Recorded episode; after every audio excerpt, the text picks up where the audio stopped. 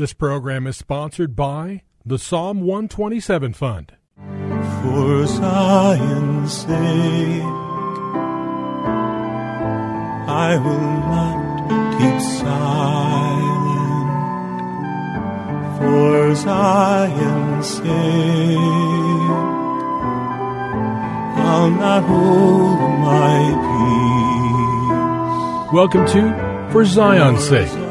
Isaiah 62 1 is taken directly out of the Hebrew Scriptures when the prophet Isaiah declared, For Zion's sake I will not keep silent, and for Jerusalem's sake I will not keep quiet, until her righteousness goes forth like brightness, and her salvation like a torch that is burning.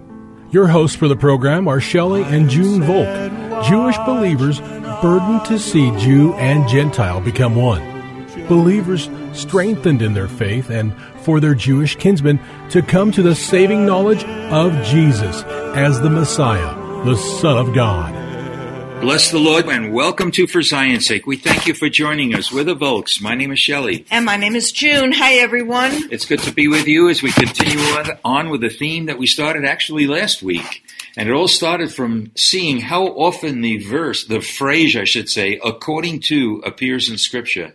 And in many of those cases, these words refer to the way God moves and acts. For example, we spoke about how God does things according to his purpose. This week we've been talking about how God does things according to his pleasure, and we're going to conclude the week's teaching by how God moves according to his power. But getting back to, for a moment, to see what it says in Ephesians chapter 1, 3 to 5, the key is that according to the good pleasure of his will, God does things. The Amplified Version says it this way because it pleased him and it was his kind intent. Kind intent is the way that that word for his pleasure is we also see in the scriptures. In Psalm 149 4, we read that the Lord takes pleasure in his people. 1 Corinthians 1:21 It pleased God through the foolishness of the message to save those who believe. And we read in Luke 12:32 Do not fear little flock it is your father's good pleasure to give you the kingdom. So we see that God does things so much out of his own pleasure. In reading some verses in John, we saw that Jesus came and said, I do always those things that please him.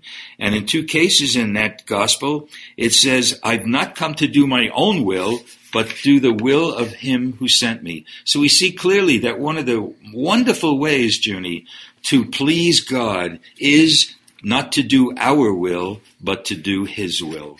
We also saw in Proverbs 16:7 that when a man's ways please the Lord, he makes even his enemies to be at peace with him.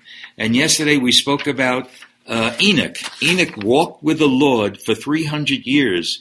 And when we look at Genesis 5 verse 24, in the Septuagint version, which is the Greek translation of the Hebrew, we see that the word says Enoch pleased God.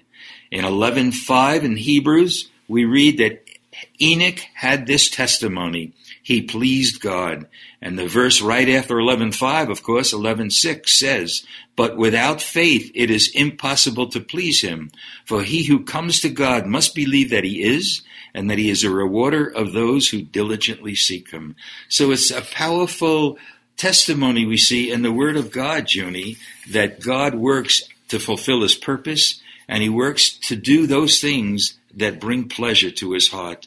And what more is is more exciting? Not not even exciting. What more is pleasing to us than to please the heart of God, to do those things that bring joy to his heart. That's when we walk after the spirit and not after the flesh because so many times we want to do our own will and not the will of God. But when we yield our will to do God's will, it not only pleases God, but it brings peace to our soul yes. because we're living rightfully. Amen. And as you say, uh, you you're referring to Romans eight eight. If we're walking in the flesh, we cannot please God, and if we're not walking by faith, we cannot please God. So we must be a faithful people, and we must be a people who walk in the Spirit. Let's look at some more verses that talk about God's pleasure.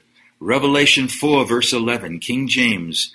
Thou art worthy, O God, to receive glory and honor and power, For thou hast created all things, and for thy pleasure they are and were created. We also see in Hebrews 13, verses 20 and 21. If we allow Him, God will work in us all that is well, pleasing in His sight. Can you read those scriptures, Yeah, sure? Junie. Hebrews uh, 13, verse 20 and 21. Now the God of peace, who brought us from the dead, who brought up from the dead the great shepherd of the sheep, through the blood of the eternal covenant, even Jesus our Lord, equip you in every good thing to do his will, working in us that which is pleasing in his sight through Jesus Christ, to whom be the glory forever. So there we see it again, Junie. Doing his will, working in us that which is pleasing to him. And as I said before, if we allow Him, the Lord, God will work in us all that is well pleasing in His Spirit. So if we're born again and God lives in our heart, Jesus lives in our heart, by the power of the Holy Spirit, He can change our heart and life to be pleasing in His sight, to do His will. Junie, listen to these words from Philippians chapter 2, verses 12 and 13. Therefore, my beloved, as you have always obeyed, not as in my presence only, but now much more in my absence, work out for your own salvation, work out your own salvation with fear and trembling, for it is God who works in you both to will and to do for his good pleasure. So God, we have to allow God to work in us to do and to be for his good pleasure. And we learned that from Jesus because there were so many times that Jesus wrestled when he came as the Son of Man, especially when he was coming to fulfill what he came for to go to the cross. He said, Father, if it be possible, let this cup Yes. cup pass by me, yet not my will, but thine be done. So Jesus set an example for us. He made a pathway for us. So when we follow Jesus, we learn to do the will of the Father. Uh, Second Thessalonians chapter 1 verses 11 and 12. Therefore, we also pray always for you that our God would count you worthy of your calling and fulfill all the good pleasure of his goodness and the work of faith with power, that the name of our Lord Jesus may be glorified in you and you in him, according to the grace of our God and the Lord Jesus, the Messiah. Wow. And just to close on this subject, Junie, if we look at 1 Thessalonians 4 verse 1, it's a clear word. You ought to walk and please God. Let it be for all of us, Junie. So let's turn to some verses that speak about God moving by his power. And it goes along. So we're talking about his pleasure, his purpose, and God moves because of his power. According to God's power, we see one verse in 2 Timothy 1 verse 7. For God hath not given us the spirit of fear, but of power and of love and a sound mind. Really, that's so encouraging that fear, an ungodly fear, is going to keep us bound up. But God has not given us a spirit of fear, but the power and love and of a sound mind. We, of course, when it comes to power, we must consider the book of Acts. Acts chapter 1 verse 8. But you shall receive power. After that, the Holy Ghost has come upon you, and you shall be witnesses unto me both in Jerusalem and in all Judea and in Samaria and unto the uttermost part of the earth. Junie, my first thought in reading those verses is we can't go out on our own and do anything. We must be endued with power. And of course, the 120 in the upper room were endued with power. And then th- they were transformed because the power of God resided in them through the baptism of the Holy Spirit. And you know, Shelley, it's an encouraging verse in 1 Corinthians 6:14 because it says, "And God hath raised has both raised up the Lord and will also raise up us by his own power." So we can look at that scripture that in the end uh, in the last day he'll raise us up Or we can also see in our daily walk with God, when we walk with Him according to His purpose and according to His pleasure, He will raise us up in His own power to do the will of God and to strengthen us and enable us to do that.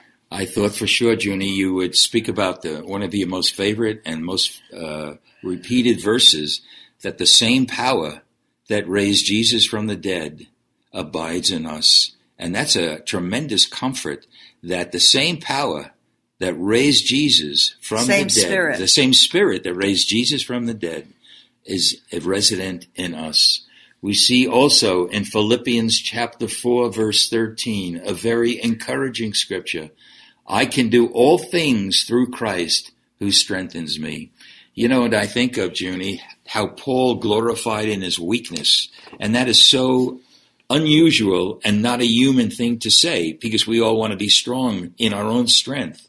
But when we're weak, we allow and leave room for the Lord's strength to come in. So weakness is really a, a, a strong possibility that the strength of God is going to come and be within us. It should encourage us because when we feel weak, the natural thing is to be discouraged. That's right. But it's actually a, an opportunity Really, for us what- to experience how God can meet us and raise us up. So when we're walking in the Spirit, when we have our eyes on eternal things and on the things of God, that which is negative to the flesh can actually be encouraging right. to us in our walk and our life with God.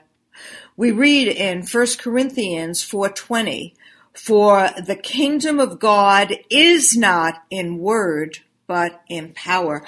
So we can see, Shelley, we can speak about the power of God. We can even share his word. But for every one of our listeners and for you and I, the uh, kingdom of God is activated and comes alive in us through the King who lives in us when he shows us his power. When we're weak, he causes us to overcome and we see his strength, which is encouraging us to us to move on because it is the God who hath raised up the Lord. He will also raise us up in his own power. Junie, it's just such a powerful testimony of who God is, that He moves according to His purpose, according to His pleasure, and now we're talking about wor- working and moving and living in us according to His power. And I hope, Shelley, that these words will become uh, deeper within you and within me and every one of our listeners, that we might be pleasing in the sight of God and experience His power. And where there is purpose and we live for His purpose, Yes. there is power. Lord, we just want to say thank you for Thank who you, you, are, who Yes, you Lord. are, and that we will remember these words that you move through your purpose, pleasure, and power. And we want to live in that kind of manner as well, because we will demonstrate to you that we love you, follow your will, and your power will lead us. We pray this in Jesus' name. Amen. For Zion's. Thank you for joining us this evening. If you would like to get in touch with Shelley and June, you can write to them at P.O. Box 1784, Scottsdale, Arizona 85252. That's P.O. Box 1784, Scottsdale, Arizona 85252. And you can also contact them on their website, shelleyandjunevolk.com. That's shelleyandjunevolk.com. Until next time, the Lord bless thee and keep thee. The Lord make his face to shine upon thee and be gracious unto thee. The Lord lift up his countenance upon thee and give thee peace. This program was sponsored by the Psalm 127 Fund.